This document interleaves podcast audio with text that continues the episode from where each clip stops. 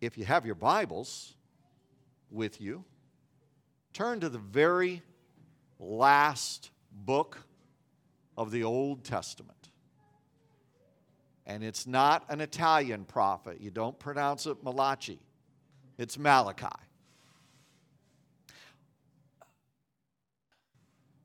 Some of you know, because I don't make it a secret, that I have a smoker and I love smoking ribs and brisket and mac and cheese. And actually, last year I did smoked cream cheese and took it to each of our neighbors.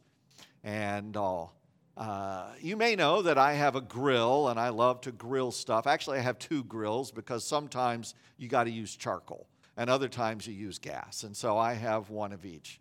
Uh, lately, Charlene has been experimenting some amazing things with uh, her Instapot. She's made some amazing stuff in her Instapot and uh, also in uh, an air fryer.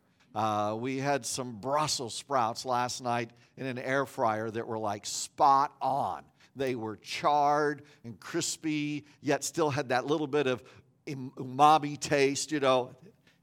Can you tell I watch the Food Network? And we just enjoy cooking and, and eating what we cook and, and inviting people over. Let's consider a scenario. Suppose we invited one of you to come over to our home for dinner. And you're aware that I have a smoker. You're aware about the grill. You're aware about the Instapot. Uh, you've heard tale about Sundays putting the roast and the potatoes and the carrots in the crock pot and letting them simmer all morning until we come home and it just melts in your mouth. You're aware of all of that. And so you're looking forward. In fact, you're, you're a polite guest, and so you reach out to Charlene and you say, Hey, what can I bring? And Charlene says, Don't worry about it. We got it all covered. Just come. So you pull into our driveway and you don't see the smoker. And you come into the house and the table's all set, but the crock pot's not on the counter. And you kind of sidle over to the window at the kitchen and kind of look out and say, oh, the grill's still covered. You don't smell anything, any food emanating, scents emanating from the oven. My iron skillet is not anywhere to be found. The air fryer is turned off. And we talk for a while, and Charlene says, Well, it's time to eat. And you're thinking, okay, this is a Grubhub menu, a meal. You know, maybe they're maybe they're having Lou Malnati's deliver. Well, we could deal with that. And to your surprise and chagrin, Charlene goes to the refrigerator and starts pulling out Tupperware containers and opening the lid yeah, I think this is good, sniffing it. This is good. She pulls out last week's asparagus that were on the grill. They're a little limp, but they're reheatable. And all of a sudden, you find us putting stuff in the microwave and nuking it again and, and setting it out. And you're thinking to yourself, A, I think this, is, this meal is going to require a McDonald's run afterwards. And B, really? They're giving us leftovers? What do you say to leftovers? Wow, this is a really denture friendly meal. Everything is soft. You know, and, and, and, in your heart, you're thinking, this is, this is the best they could do for us. Now, I get it. Some leftovers are great. I mean, I'm a next day spaghetti guy. You know, spaghetti the next day is great. I've had spaghetti for breakfast sometimes. But if I'm inviting someone to my home to give them a meal, I want to give them my best. And giving someone just leftovers. Now, if you stayed at our house for three days, yeah, you're getting leftovers. But if you're coming for a dinner where I want to honor you, I want to give you my best. I thought about leftovers as I read through the book of Malachi. In Jerusalem, some 400 years before the birth of Christ, one more prophet spoke up. His name was Malachi. By the time Malachi comes along, the temple is complete. By the time Malachi comes along, the walls of the city are rebuilt. Jerusalem is secure again. Life was happening. There was a sense of renewal, a sense of we're back. But a problem had developed. The more secure the people became, the more it seemed they didn't think they needed God. We'll see this morning, we're going to survey this prophecy. In fact, the more secure the people became, the more they began to think maybe God's not as great as he's cracked up to be. Maybe God really isn't as necessary as we once thought. Maybe we can make life work on our own terms. It seems to be going pretty good right now. And in fact, the book of Malachi has a parallel chapter in the Bible. Uh, it is believed by many scholars that the last chapter of Nehemiah, chapter 13, corresponds with Malachi. In Nehemiah 13, Nehemiah has been gone from the city for a while. He came and helped them build the walls in 50 days and everything else, and everything got going. He set things up. There was celebration and all, but then he had to go back. He was the cupbearer to the king. He had duties. You know, this was just a kind of a, a work team trip. So he goes home for a while, he does his stuff, he comes back to visit, and he finds things in a shambles spiritually. When Nehemiah gets back every day on the Sabbath, the gates of the city are open and commerce is happening and trade is happening and people are making money. And the Sabbath was supposed to be the day that they shut the gates to the city. The Sabbath was the day that you did no work, you honored God. He found out that this guy named Tobiah had actually moved into the, one of the storerooms of the temple. Nehemiah goes ballistic. He literally grabs some of the leaders and he drags them back like behind the church and he just wails on them. He says, I pulled their beard and I beat them because they were so outside of what God wanted. And it's to those people that were all about commerce and trade and themselves the Malachi speaks. The prophecy of Malachi is very unique in its approach. It's like a series of brief conversations. In fact, I looked through this and went through it, and I, I come up with six basic conversations that we're going to talk, survey real quickly here today. At the beginning of every conversation, God makes a statement or a question. It's kind of an allegation against the way that they are living. And the people push back. They push back. Well, go with me. We'll start right here. Chapter 1, verse 1. I'll try to put a little bit of reality in the text. A prophecy. The word of the Lord to Israel through Malachi. I have loved you, says the Lord. But you ask, how have you loved us? Just stop right there. Can you imagine going to someone that you care deeply about and say, you know, I love you? Oh, yeah? Prove it. you talk about a buzzkill. I love you. Yeah, right. And that's what they say. God says, I've loved you. How? How have you loved us? Remember where they are Remember what has happened. God, and, they, and God says, Was not Esau Jacob's brother, declares the Lord? Yet I love Jacob, but Esau I've hated, and I have turned his hill country into a wasteland and left his inheritance to the desert jackals. And God says, in, in these next three verses, God says, I chose you. I have loved you. I chose you. I didn't have to choose Abraham. I didn't have to accept Isaac. I didn't have to choose Jacob, but I did because I love you. I didn't have to have Esau's land wiped out, but I did because I wanted you to know I love you. God says, I've acted in love, and, and the word that is used often is covenant love. Covenant love is not romantic love, it's the love of promise when Moses is leading the children of Israel out of Egypt, and they are just rebellious like you wouldn't believe. And time and again, God says, I want to wipe them out. And Moses says, No, you can't because you promised Abraham. And Moses appeals to God's covenant love. Now, now what God is doing is testing Moses. Are you that convinced in my covenant love? Yes. And what God says to his people in Malachi, I think he says to you and me later on in 1 John chapter 4 verse 10. This is love. Not that we loved God, but that he loved us and sent his son as an atoning sacrifice for our sins. The first message of the book of Malachi is simply this believe it or not, God loves you. Believe it or not, God loves you.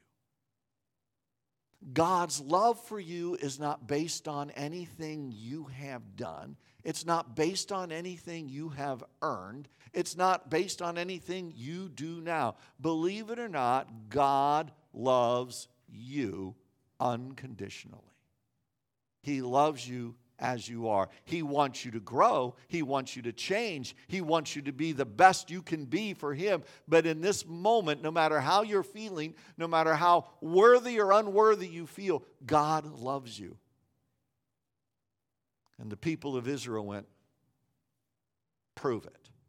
And, Malachi could have gone further back. But when he talks about choosing Jacob, it's, it's that flow of the book of Genesis all the way through. God's leading them out of captivity. God's returning them back to the land after 70 years. See, the problem Malachi faced was the people had grown so cold in their love for God, they could not believe He really loved them. The second conversation picks up in chapter 1, verse 6. Let me summarize it this way how much we love God is seen in how we worship God. By the time Malachi comes along, the priestly system had disintegrated. It wasn't, uh, Nehemiah wasn't gone from Jerusalem that long, and things had started to disintegrate. And so Malachi, speaking for God, calls it out because God sees their actions. He sees it dis- disrespect that he's being shown, the dishonor. So he says this, verse 6 of chapter 1 A son honors his father, and a slave his master. If I'm a father, where's the honor due me? If I'm a master, where's the respect due me? says the Lord Almighty. It is you priests who show contempt for my name. But you ask, How have we shown contempt for your name? By offering defiled food on my altar. But you ask, How have we defiled you? By saying that the Lord's table is contemptible. When you offer blind animals for sacrifice, is that not wrong? When you sacrifice lame or diseased animals, is that not wrong? Try offering them to your governor. Would he be pleased with you? Would he accept you, says the Lord Almighty? God says, I gave you specific instructions in what was acceptable in bringing to me for sacrifice. And you're bringing blind, lame, diseased animals. Animals, if you presented them to a human ruler for tribute, he would reject. You're bringing me your leftovers. You're worshiping me with your leftovers. God says, He goes on, He says, Oh, that one of you, verse 10, would shut the temple doors so you would not light useless fires on my altar. I am not pleased with you, says the Lord Almighty, and I will accept no offering from your hands. God says, I would rather you just shut down the entire temple worship, close the doors, than to bring half hearted worship to me. They began to see worship as a burden, not as a blessing. God promises, He says, My name will be great among the nations, and it should be great among the people he's chosen. What a sobering reminder. Does God get my best? Now, I realize there are times when my best is just like, okay, I got out of bed today. But does God get my best? You know, I was fortunate enough to be able to watch my father pastor churches where he was largely the solo pastor. And I learned from my dad. He kept he kept hours. He he went to the office. He he he believed he was accountable to God for what he did. You see, I, I've known people in my position to say things like, Nobody really cares what I do Monday through Saturday, as long as I bring a pretty decent sermon on Sunday. Well, then I'm not giving God my best. I'm not giving you my best if that's the way I live. I'm giving you my leftovers. This whole series, if you were here 16 years ago in 2006, I preached through this minor prophet series. I've got all the notes. I went back and looked at my notes. I've repented for some things I said in 2006. Uh, you do that sometimes, like, oh, I said that. Oh, I shouldn't have said that. But you know what? I wanted to bring fresh sermons to you because I want to give you my best. Does God get your best? You give God your best when you love your family like God loves you. You give God your best when, when you thank Him for the job that He's given you. I give God my best when I'm the best employee I can be. I give God my best when I'm a good citizen. I give God my best when I'm the best student I can be. I give God my best when I'm a good neighbor to my neighbors. I want to say this very, very carefully. I am very thankful for our current technology that allows some who, for very sound reasons, can't meet with us on a Sunday, but they can at least be a part of what's going on online. I am thankful for that. But I want us to be very, very careful that we don't get so much into the habit of sitting in our living room in our slippers with a cup of coffee and watching online that we fail to remember God designed us for community. We were designed to be together. As, uh, you know, a few weeks ago, I had to miss, and you got to watch me on video because I had this little bout with COVID. And as I was sitting there in my living room, and I wrote about this on Facebook, if you follow me on Facebook, I felt disconnected. I felt I didn't get to see you. I didn't get to say hi to you. I didn't get to tussle the hair of the little ones. Uh, I, you know, I, one of our little guys today wanted to show me how fast he could run in his new shoes. I missed that because I was designed by God for relationship, just like you were designed for connection. And the connection online is a substitute, but it's not the same as being here. Is God getting my best? Malachi doesn't let up. Chapter 2 begins with, and most of chapter 2 deals with character. You see, the fact of the matter is, our character matters to God. And so Malachi continues with the priest. The reason he's focusing on the priest is because in that system, the priest was the mediator between the people and God. Now, Jesus is going to come along and he's going to become the mediator. And Paul would write, There is one God and one mediator between God and man, the man Christ Jesus. But until that time, the priest stood there as the one representing God to the people and representing the people to God. So their character mattered.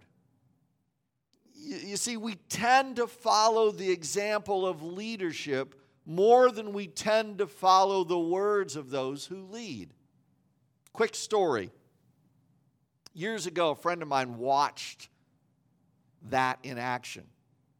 Uh, my friend was with their cousin, and he had just gotten his driver's license, and everybody was going to celebrate. So my, the, the cousin's dad said, Why don't you drive me and, and your other cousins? There were about four of them. Drive us down to the ice cream parlor. I'm buying ice cream for everybody.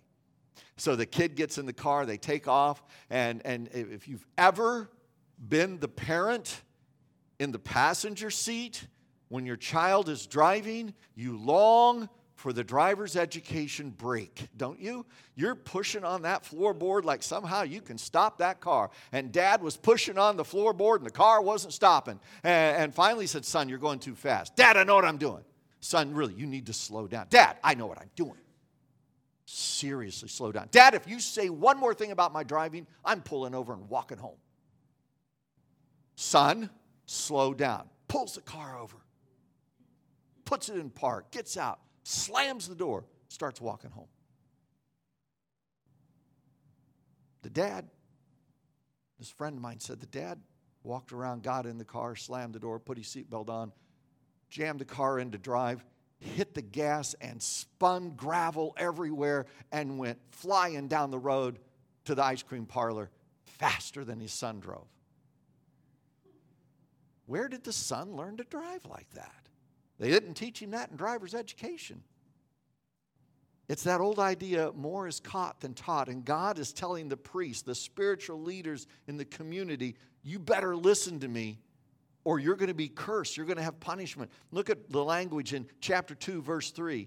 Because of you, I will rebuke your descendants. I will smear your faces with dung from your festival sacrifices. You will be carried off with it. He says, You're going to be totally disgraced if you don't listen up and change your character in how you follow me. Verse 7, he tells them, that instead that they're going to be despised for the lips of the priest ought to preserve knowledge because he's the messenger of the Lord God Almighty and people seek instruction from his mouth. That's what you're supposed to do. You're supposed to preserve knowledge. You're supposed to help people see who I am. But the priests weren't doing that. He says, You've turned from the way, verse 8, by your teaching, you've caused many to stumble. You've violated the covenant with Levi. So I have caused you to be despised and humiliated. He goes on, he says in verses 10 through 16 that their actions have led Judah to be unfaithful to God. We see that in Nehemiah. In Nehemiah, people were marrying other uh, individuals from other countries that were worshiping other gods and bringing that in, saying, well, you know what? It's that same idea that we've seen throughout the minor prophets. Yahweh's good, but I better have a plan B. So let's marry somebody who worships Baal, and we'll put Baal on the shelf. And let's marry someone who, who worships this God, and we'll put them on the shelf. Because yeah, Yahweh's good, but we better have a couple backup plans. And God says, No, you're leading them to be unfaithful. And they cry and they ask God why He doesn't bless them. Look at this. Uh, Verse 13, another thing you do, you flood the Lord's altar with tears. You weep and wail because he no longer looks with favor on your offerings or accepts them with pleasure from your hands. And you ask, why? It is because the Lord is the witness between you and the wife of your youth. You've been unfaithful to her, and though she is your partner, the wife of your marriage covenant. So, what was happening in Malachi's time was not only were they being unfaithful to God, but because of all of this other stuff, the men were saying, you know what? It's okay if I'm unfaithful to my wife. If covenant love doesn't matter with God, it doesn't matter anywhere. The unfaithfulness of leadership opened the door for unfaithfulness in marriage. There's something we need to understand in this section because oftentimes this passage has been translated incorrectly and has brought more pain than it really should. You see, some of your translations in Malachi 3, 6, uh, or 2.16 will say, I hate divorce. That's really not a good translation. That would actually make God contradictory. Because in the book of Jeremiah, God issues a certificate of divorce to the nation Israel because of their unfaithfulness. It was a patriarchal society. What do I mean by that? Women had virtually no rights. Men had all the rights. So uh, when it came to a marriage that wasn't working, a wife had nothing. She had no means of employment, she had nothing. And so if a husband divorced his wife, she had only one recourse to either go back to her family and live as a widow, or become a beggar, or worse yet, become a prostitute. Otherwise, she would starve to death. And so God says this the man who hates and divorces his wife, says the Lord God of Israel, does violence to the one he should protect. In that society, God was saying, leaders, spiritual leaders, don't lead the people in unfaithfulness. Family leaders, don't walk away from your wives and do violence to the covenant you promised. God is calling all leadership to be faithful in their dealings because God cares about our character. God does not hate divorced people, but God grieves over what brings a marriage to an end, and it does harm to all involved. I know many, many people, good friends, friends I love dearly, whose marriages blew up for all kinds of reasons. And I've never talked to a one of them that says, Pastor Scott, that was such a good time. I want to do that again. The people I know whose marriages have ended in divorce would not wish that on their worst enemy. It's, it's painful. And so, what God is saying is, He's calling His people using this bad situation to call His people to be faithful. See, when our character is not what God desires, it does have a negative effect on every relationship. Malachi's not done. He goes into our next argument, begins in chapter 2, verse 17. You have wearied the Lord with your words. How have we wearied him? You ask. By saying, All who do evil are good in the eyes of the Lord, and he's pleased with them. Where's the God of justice? Malachi says, I will send my messenger who will prepare the way before me. Then suddenly the Lord you are seeking will come to his temple. The messenger of the covenant whom you desire will come, says the Lord Almighty. But who can endure the day of his coming? Who can stand when he appears? For he will be like a refiner's fire or a launderer's soap. He will sit as a refiner and purifier of silver. He will purify the Levites and refine them like gold and silver. Then the Lord will have men who will bring offerings in righteousness, and the offerings of Judah and Jerusalem will be acceptable to the Lord as in the days gone by, as in the former years. True justice matters to God. God says, I'm weary of your words. And they push back. Prove it. Where are we wearying you? Uh, the question, they question God's justice. They, they wonder if God's really able to bring about justice. Is God really who he says he is? Is God really able? And what we have in response is actually a prophecy where Malachi kind of sees, as we've talked about those mountain peaks, he sees down the road. It's a prophecy of what we find in the New Testament. I will send my messenger to prepare the way. You could look to Matthew chapter 3, verses 1 to 3, as Matthew presents John the Baptist, and he says he's the fulfillment of Isaiah chapter 43 and the fulfillment of what we have here in Malachi 3 1. Uh, in a sense, what Malachi is saying in representing God is, I got your justice right here. And when I come, you're not going to be able to stand it. You know, when, when I come, I'm going to refine you like a refiner's fire. When, when, when I come, I'm, I'm going to scrub you clean like a launderer's soap. You're going to know justice. And, and, the point I think God is making is yes, true justice matters to God, but the task is you don't have to wait until the refiner's fire. You can change your life now and be a person of justice. Be obedient to God today. You see, it's very easy to get lulled into sleep and thinking, you know, things aren't getting any better. In fact, things seem to be getting worse. I wonder if, I wonder if God really is there. I wonder if God's really able. I wonder if God's really going to change things. And the reality is, God says, don't live life on your own terms because I am coming. And I am going to hold us, everyone, accountable. Paul uses a word picture in 1 Corinthians 3, verses 10 through 15. It's that word picture of the refiner's fire. My grandpa in Kentucky, for a time, was a blacksmith. Now, by the time I came along, he was over 90 years old because my dad is the youngest of 11. And so Grandpa Howington wasn't doing much smithing at the time.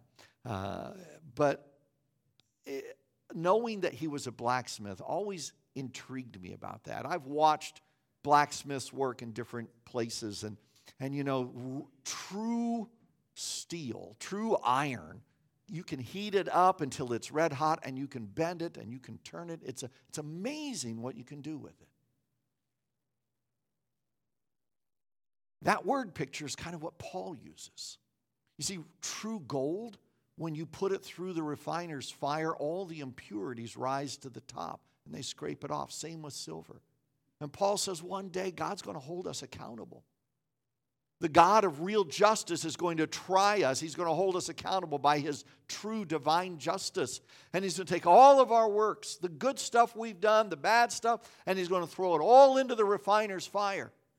And you know, some of the good stuff you and I think we've done, we may have done it not for God, but for ourselves. And God says that's going to be like wood, hay, and stubble. I, we used to heat with wood. Friend of mine said, Don't ever try to heat with willow wood. We call it woof wood. You put it in the fire and woof, it's gone. And, uh, but he said, that's what all of our works are going to be that were done selfishly and not for God. They're going to go into the fire and woof, they'll be gone. But those things that we did, sometimes the things that nobody noticed, the things that nobody saw, the things that we did and said, you know, God, I just, this is my little offering to you. Those are the things that are going to be refined and be more beautiful, like gold and silver and precious metal. God says, I got your justice here, people of Malachi. I got your justice, people here at Pleasant Hill Community Church. I've got your justice, people here at 2022, and, and I am going to hold you accountable. So don't doubt the justice of God. God says in chapter 3, verse 6, I, the Lord, do not change. So you, the descendants of Jacob, are not destroyed. Ever since the time of your ancestors, you have turned away from my decrees and have not kept them. Return to me, and I will return to you, says the Lord Almighty. But you ask, well, how are we to return? Will a mere mortal rob God? Yet you rob me. But you ask, how are we robbing you?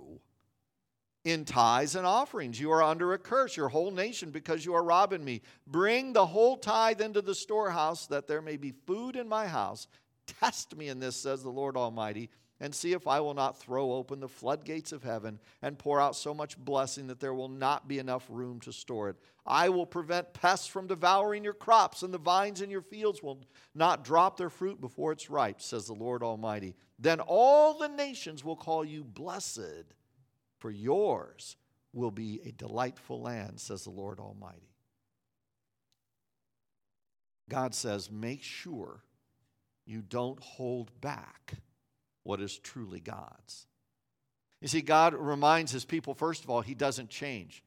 You know, that, that should be something that causes us to uh, feel comfort. Our God doesn't change. Our God doesn't change what he's who his character. He's the same yesterday, today, and forever. He, he's steady, he's sure. You can count on him. I don't change. She says, The core principles that I have given you from the very beginning, Israel, that you have disobeyed from the very beginning, are still there. I don't change. Those core principles Jesus summarized love the God, love the Lord your God with all your heart, soul, and strength. Love your neighbors yourself. That doesn't change. And so God says, here's the deal. And if I were to circle and say, here's a key verse in the book of Malachi, it would be right here Return to me, and I will return to you, says the Lord Almighty. You see, we can't say to God, well, I'll do that if you make the first move. He already made the first move, He created us, He sustains us. He already made the first move, He's already done that. And so we always have to adjust to God. And they question him, and God says, Well, okay, here's okay, if you really want to know, if you're not smart enough to see how you've strayed, I'll give you one thing quit robbing me. What? Come on. How do we rob you? Now, I want you to notice something. Here, the word tithes and offerings are plural. In the book of Leviticus, God called his people to bring a tenth of everything produced to the Lord. In restating that law in Deuteronomy, Moses explains the reason in chapter Deuteronomy 14, 22 and 23. He says, Be sure to set aside a tenth of all that your fields produce each year. Eat the tithe of our grain, of your grain, new wine, and olive oil, and the firstborn of your herds and flocks in the presence of the Lord your God at the place he will choose as a dwelling for his name, so that you may learn to revere the Lord your God always. See, the purpose that God set up the whole system of tithes and offering was not that God needed them. It was a way that they were to bring this all together to God, a place He chose, and they were to actually partake of it and eat of it as a way of remembering that everything they had was God's. The idea is giving of giving is not somehow we give so that we can double our investment and God will give us back. The idea of giving, whether, and, and, and hear me out, a, a tithe specifically means 10%, but don't think that once you've given 10%, you can spend the other 90. It's an idea of being managers of what God's given you. A book I've referenced before, How We Discovered Financial Freedom at Harvard Business School. I wish I could remember the authors off the top of my head, but you can look it up on Amazon. Two guys that said, We began to change the way we thought. We thought, it's not how much do I have to give God, how much do I need to truly live on? And they said that just changed their whole thinking. You know, there's a difference between my needs and my wants. I need good, healthy food. Sometimes I want a great big juicy steak, but I don't need that to live. I love to play golf, but I don't need, I never need to play golf, ever. I enjoy it, but I don't need it. But I need to make sure I spend time with my wife. I need to make sure I'm spending time with my kids, and my family. The idea of giving helps me step back and say, what do I need and what can I release to God? And, and God says, You are robbing me. You are holding back. And when I, there's something that is God's, He says, Don't hold it back. When you and I don't give, we rob God of the opportunity of showing Him how much He provides for us. Real quick story. I know I've told it before. There was once a time where Charlene was not working outside the home. And she came to me once and she goes, and, and I would, uh, you know, every week I'd get paid. And, and so part of our budget was this is this amount, we called it grocery money, you know. And so Charlene got her grocery money and she came to me and she goes, I'm just feeling convicted. And I said, Okay, what's going on? She goes, I just feel God wants me to give part of my grocery money in an offering. I, want, I think He wants me to, to tithe that, was the word she used. And, And being the spiritual man that I am, I said to her, You can't do that. She goes, Why not? I said, Well, that's a double tithe. We can't do that. I've already, we've already given on that paycheck. You, I lost that argument. So Charlene just started doing that. Every, every week she would, you know, give, just put her a little bit in the offering and, and all and, and didn't think anything about it. One day a friend called. Now, we had three kids at home. You know, kids go through stuff, you know. And this friend called. She goes, Hey, um, I'm making some changes and I have some pretty nice glasses, drinkware, drink things that, you know, tumblers and middle size and ju- would you would you like those? And Charlene goes, Well, why don't you bring him over and we'll see? Oh my goodness, this gal brought in like two paper boxes full of top of the line Tupperware drinking glasses. Believe it or not, some of them are still in our cupboard to this day. And Charlene just like was blown away, like, wow, you can't outgive God. She was giving her little bit, and God said, Here, let me just give you all these glasses. You know you need them. You know you're running low. I don't know how they disappear in your house. Uh, it's a mystery to me, too, Charlene, but you know you need more, and here they are. It's, it was amazing. When you give, you provide God the opportunity to show Him how much He provides for you. And when you choose not to give, you're saying, God, I don't need you to show me. I can take care of myself. Don't hold back what is truly God's. The rest of chapter 3 and all the way through chapter 4, verse 6, leaves us with one final thought. Remember to honor the character of God. This last interchange begins in verse 13 of chapter 3. You have spoken arrogantly against me, says the Lord. You ask, What have we said against you?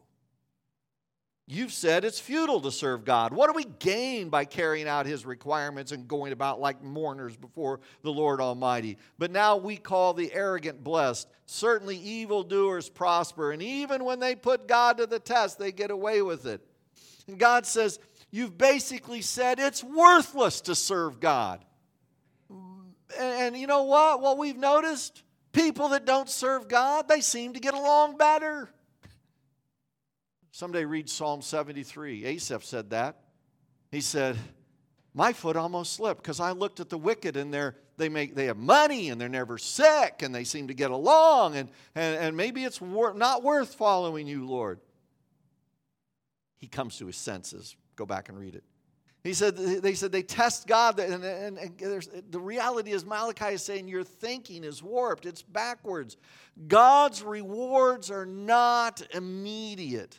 They're not always immediately seen, but they are sure. And sometimes prosperity is not the blessing you might think it is. Powerball. Did you get your Powerball ticket? How many times did you hear that? Do you know you are more likely to get struck by lightning than you are to win the Powerball lottery? And what's more, Last, the last one was what, 2 billion or something? Prosperity, instant prosperity, is a curse.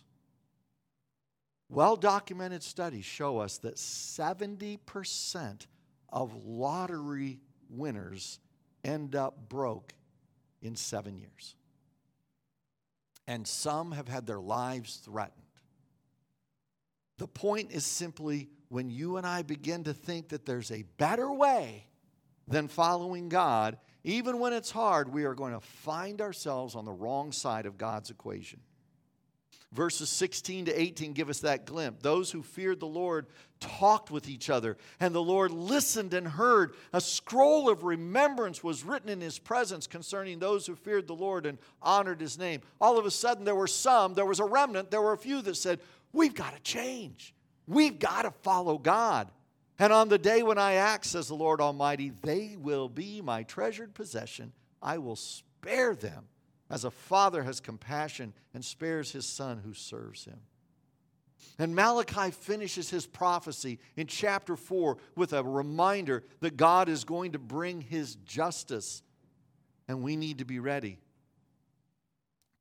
God promised in 3 1 to send his messenger to prepare the way. And, and John the Baptist, it's shown in the New Testament as that messenger calling in the wilderness. But look at chapter 4 and verse 2.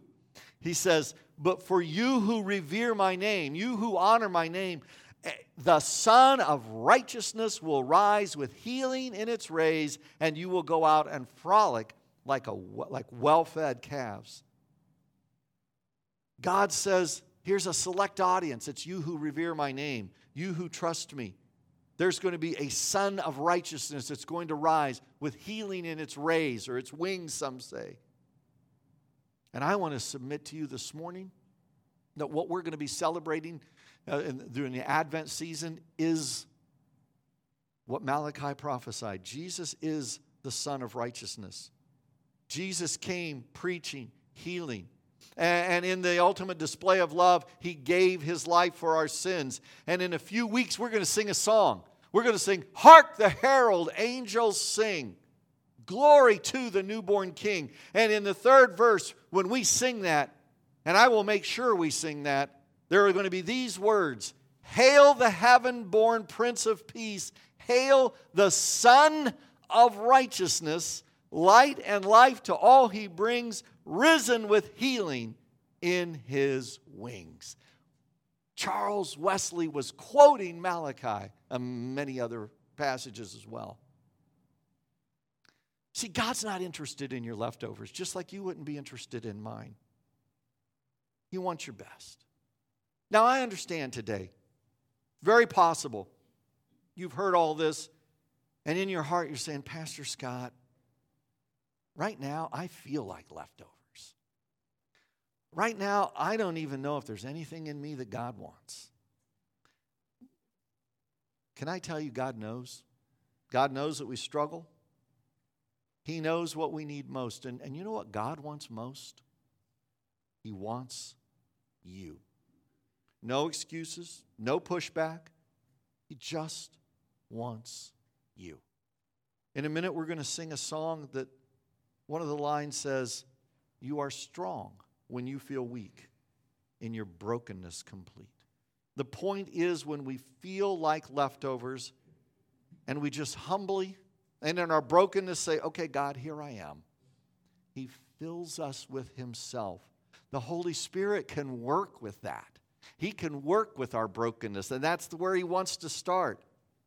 And that's why when we find the promises of the Sun of righteousness, the Jesus who comes with healing, we're reminded healing is not just physical. We need the healing of Jesus, body, soul, and spirit. And it begins when we understand the one that Malachi looked forward to. He came, and we trust him, and we receive him, and we follow him, and we celebrate him. Jesus is the Sun of righteousness with healing in his wings. Father, a lot here today. I get that. I pray that you will help us in our hearts disseminate the truth of your word and apply it. And may we give you the glory and the praise. In Jesus' name, amen.